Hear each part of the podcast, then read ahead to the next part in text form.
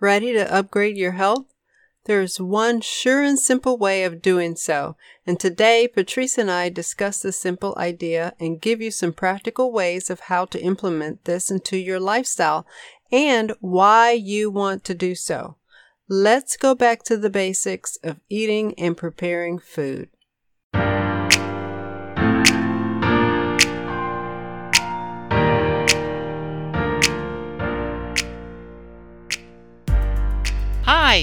And hello. Welcome to the Real Food and Drinks Lifestyle Podcast. We are building a community to talk about nutrition, lifestyle choices, and just feeling better. This is Shonda. And this is Patryce. Let's just be real.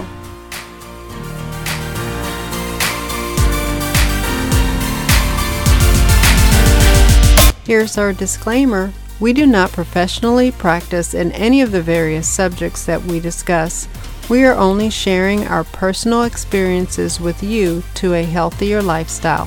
Please do your own research before taking part in any of these practices. Hi, Patryce, and welcome everyone to today's podcast. We're at episode 32. Wow.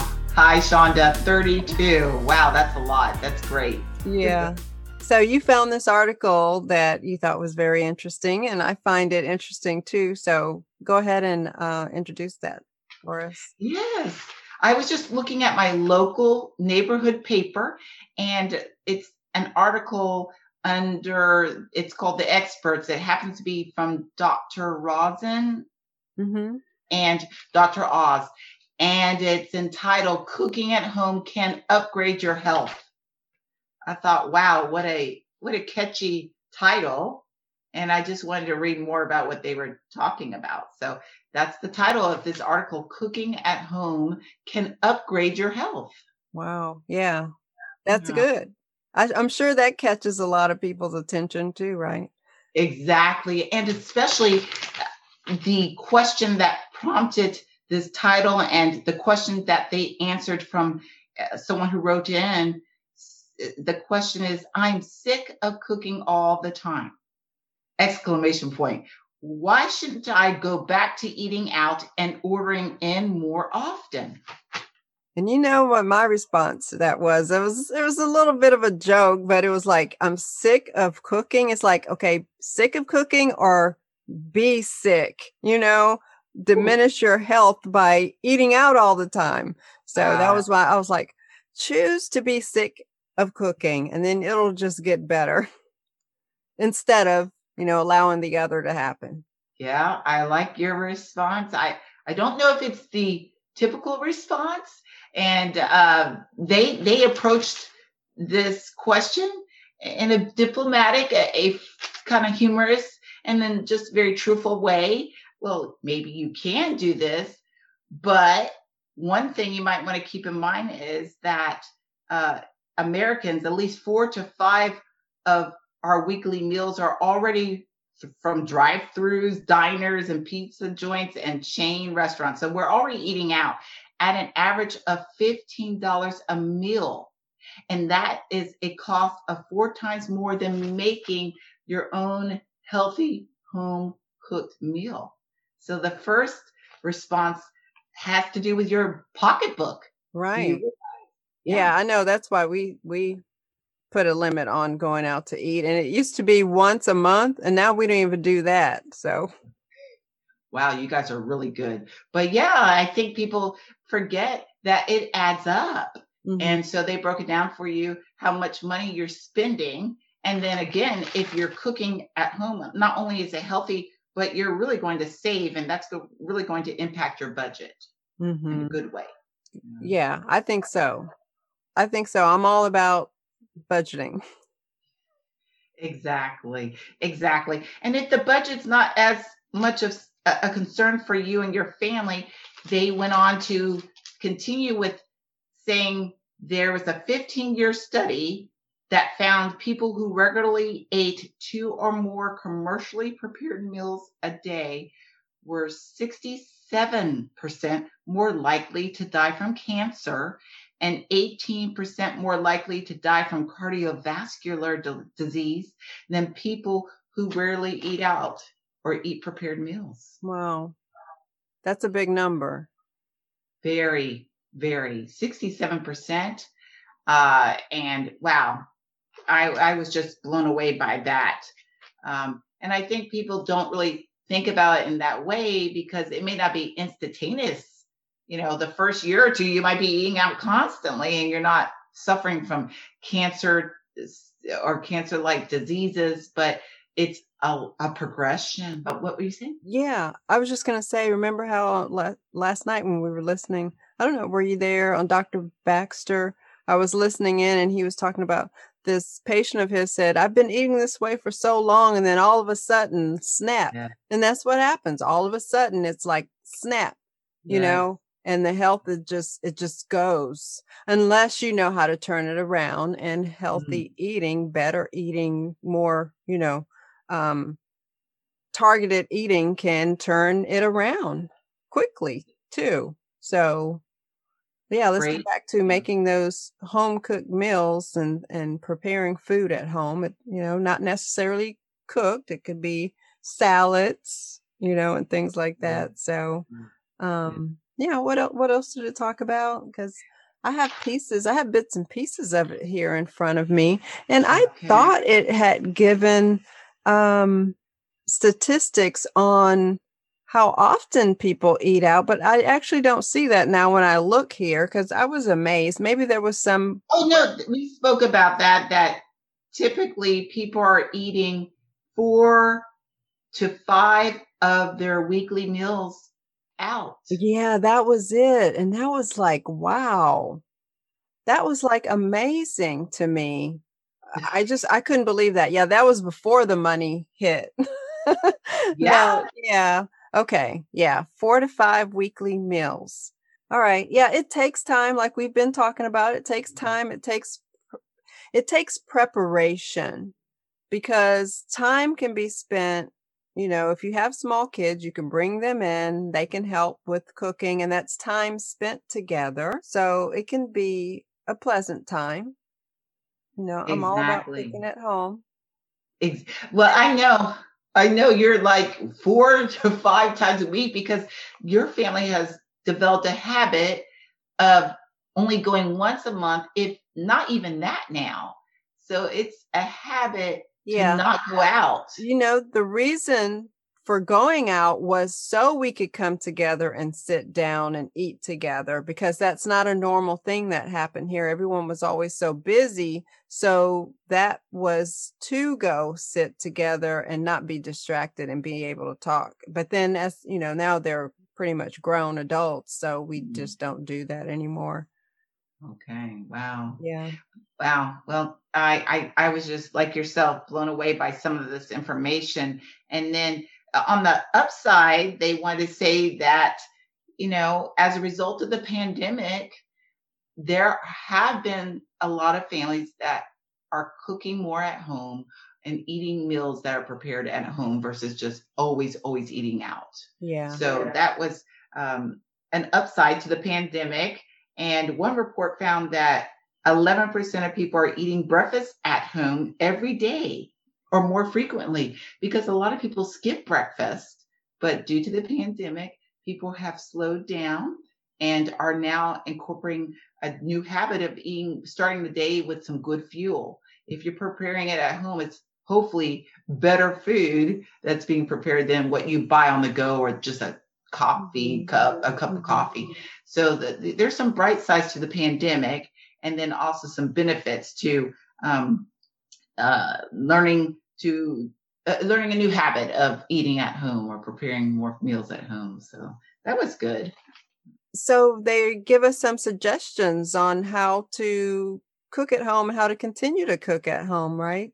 They sure did. Um, one was to cook once and eat three times. And I think this is something you've done over the years. And is it called batch cooking? Uh, I suppose so. I do more like I'll just cook a big pot of grains so that I can have them over and over, you know, maybe even two different grains, you know, and have them over and over again. Or, you know, because I, I like to, I see that it talks about soups. Yeah. I'm going to pick on the soups, the stews, and even uh, pasta sauces and things like that. Because, like in a soup, you know, it's just like take all your ingredients and throw it into the instant pot for me you know, Mm. and then you come out with a soup or stew. But then I I really focus on bowls now where I just I just create a few different uh what many people would call side dishes, but put them all together in a with a bowl and a salad dressing. It's a great idea and a good reminder that people can go to the Real Food and Drinks website and find the video or on YouTube, wherever you want uh, to find that. What is the title of it? Well, the last one was um vegetable bowls, I think. Okay. I'll definitely put a link there. Is that the one you were thinking of? Mm. I think that one, I think you had two, but uh, whatever videos you had about the bowls were excellent. I love how, like, you can have your chickpeas and then you have your vegetables and then you have your grains and and maybe another vegetable and you have enough prepared so that throughout the week you can mix it up and put together different combinations of these grains and vegetables to make up bowls or i love to add in my green salads the grains or beans i even have done that hmm Yeah, so make a full meal out of uh salad. Yes, not just a side salad, but the salad is the main meal. Yeah, yeah, those are really easy. yeah Okay. did you mention casseroles I don't make many casseroles, but Okay. Well, that's something I'm experimenting with, and and I just made a huge or a pretty big uh, cauliflower one. hmm And I've noticed because my husband he eats meat and I don't, and so I made this tray of it. But half of it had the ground lamb on the bottom, the other half did not, and it was just cauliflower with uh, green peppers, yellow peppers, red peppers, onions, some herbs, spices, and then a can of diced tomatoes, or you can just use your cut up your own tomatoes. All that sauteed together, and you put in the oven uh, for about twenty some minutes, and um, you can opt to put some vegan cheese or or put something on top, some parsley. But it was yummy. hmm Yeah, it's just all about being creative. You Mm. know, um, I heard just yesterday about eating pasta. Now we do want to eat whole grain pasta. It's really not uh that different. It's just nuttier, tastier, you know, it has some more bite to it, but it's really good. So start slow. You can start um half and half, half whole wheat and half of, you know, Good what idea. you used to do and just kind of gradually build up. But in that pasta sauce, you know, you can buy a store-bought pasta sauce, but add some zucchini, some extra onions and bell peppers and you know, different vegetables or greens or spinach to that pasta sauce and make a really nice meal. Delicious. I'm hungry now. Sounds delicious. Yeah. And one other example they well, another thing they suggested is make it fun by learning about new recipes because there's so many videos now available. So even with your family members, you can say, "Hey, let's watch this video, this new recipe, uh, and then cook it together." hmm Yeah, cook it Okay. Yeah, sounds good. So I know we've given our own tips so far, but what about just a, a, a final tip or a word of encouragement to everyone listening? Yes, I, I we need to all be encouraged that we can start small by just doing something differently. Maybe if we're eating out several times a week, decide, okay, this is the one day week we're going to eat out and and make it a challenge. Let's see, can I be creative or how can I intentionally prepare to make my meals for the rest of the days of the week? And then look forward to that one day of the week that we, that I will eat out. Right. Yeah. And then that day that you do decide to cook something, make Mhm. something that uh for more than one day, you know. So, you know, you may not have it the very next day, but maybe you can have it the day after that. you know. And you know what is always good? I think sometimes, you know, I like to warm my food up in the toaster oven, not in a microwave. There is just a whole different taste or experience from having warmed food in in a in a warm oven uh, it's just very different than microwave. So if you've been microwaving over and over, give it that little extra time and put that in a dish in an oven or a little toaster oven and warm it up and, and try it that way. Try your leftovers in a different way and add a new little sauce or a new side to it. That's a great idea to add spices to your already prepared leftovers. And I love how you brought up that you don't always have to go to the microwave because I don't like the microwave either because to me it it messes with the texture of my food. Yeah. And it takes away from how delightful it is. Mm-hmm. So I'm like you. I not only will use my big old oven, but I'll also use the stove top mm-hmm. whenever I can and warm it up. But you're yeah. right. Even my children who are young adults, I have noticed sometimes they're like, "Oh yeah, can you warm that up on the stove for me?" Because they don't want to use the microwave yeah, great thing. There is a difference. So hopefully someone will hear this and say, yeah, maybe that's why I don't like leftovers, you know? That's true. Warm that might up. be why they don't. good point. But yeah, thanks for finding this article. It's really good. I'll I'll link, you know, the more notes below and um happy cooking at home, everyone.